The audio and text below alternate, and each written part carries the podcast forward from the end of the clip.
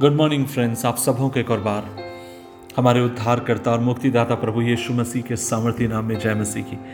आज के मनन का भाग हमने लिया है मती की किताब, अध्याय तेईस, उसकी सैंतीसवीं आयत, book of Matthew, chapter twenty three thirty seven इस तरीके से यहाँ पे लिखा है, हे यरूशलेम हे यरूशलेम, तू भविष्यवक्ताओं को मार डालता है और जो तेरे पास भेजे गए, उन पर पथरवा करता है। कितनी बार मैंने चाहा कि जैसे मुर्गी अपने बच्चों को अपने पंखों के नीचे इकट्ठा कर लेती है, वैसे ही मैं भी तेरे बालकों को इकट्ठा करूँ, परंतु तुमने ना चाहा। अजीजों, इस भाग के भीतर आप और मैं यीशु मसीह के द्वारा दिए गए एक सुंदर उदाहरण को देखते हैं। और वो ये है, प्रभु यीशु मसीह इसराइलियों से इस बात को कहते हैं और वो ये है कि कितने बार मैंने ये चाहा कि जैसे एक मुर्गी अपने बच्चों को अपने पंखों के तले शरण देती है, सुरक्षा प्रदान करती है। वैसे ही मैं भी तुम्हें इस तरीके से सुरक्षा प्रदान कर सकूँ।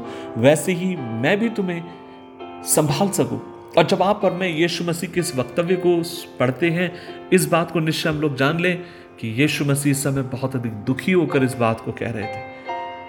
मैं कई बार ये भी कल्पना करता हूँ कि जब यीशु मसीह इस बात को कह रहे हैं, कहीं ना कहीं उनकी आँखें भी भर आई हैं। उनकी आँखों में आँसू भी होंगे।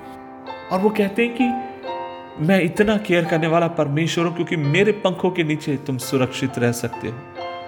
और मैं आपसे ये भी कहना चाहता हूँ, इससे सुंदर चित्रण पूरी बाइबल के भीतर आप और मैं शायद ही कोई पाए।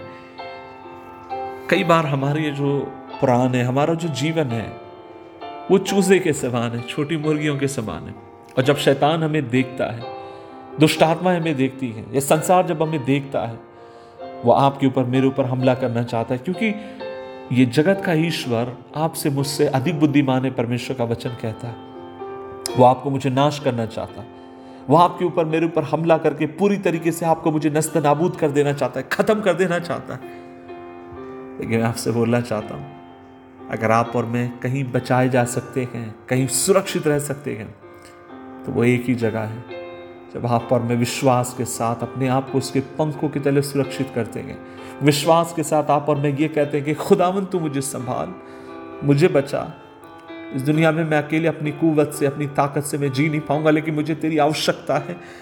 जब आप और मैं विश्वास के साथ उसके तरफ़ बढ़कर इस बात को कहते हैं, अजीजों, वह विश्वास चुके गए आपको मुझे अपने लहू के भीतर, अपने पंखों के तले सुरक्षित रखने के लिए कई बार हमें ये लगता है कि मैं अपनी धार्मिकता के कारण, इस दुनिया में जब मैं जीता हूँ, कई बार मुझे लगता है कि मैं अपनी धार्मिकता, अपने अच्छे काम, अपनी अच्छी बातों के कारण मैं जीवित रह सकता हूँ।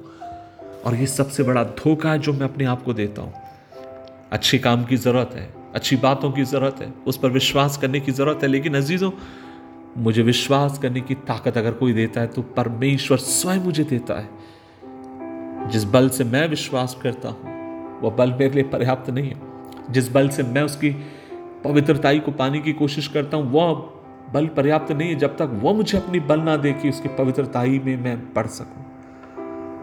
आज सुबह के समय मैं आपसे कहना चाहता हूँ कि आप निराश हैं, दुखी हैं, परेशान हैं, इधर उधर आप भटक रहे हैं। मेरी बहन, मेरे भाई, दो मिनट के लिए रुक जा। अपनी आँखों को बंद कर तू जहाँ भी है और अपने मालिक से अपने रचयिता से दुआ कर कि प्रभु, मुझे अपने पंखों के तरह सुरक्षित कर। इस जग में जीना मुश्किल है, इस दुनिया को सामना करना मुश्किल है, और जब तू मुझे सुरक्षित कर लेगा, मैं हर बात का सामना कर सकता हूँ। प्रभु, आपका अनुग्रह दे। आइए दुआ करें। प्रभु जी, आज हम मिलकर फिर दुआ करते हैं। आप हमें सुरक्षित रखिए अपने पंखों के नीचे। तेरी पंखों की आड़ में हमें छुपा ले पिता। जैसे मुर्गी अपने बच्चों को संभालती है, प्रभु जी, तू हमें संभाल। इस दुनिया से, बुरी आत्माओं से, बुरी नज़र से, बुरे सोच विचार से, ताकि हम तुझ में सुरक्षित रहें। यीशु मसीह के नाम से मांगते हैं। आमीन आमीन आमीन।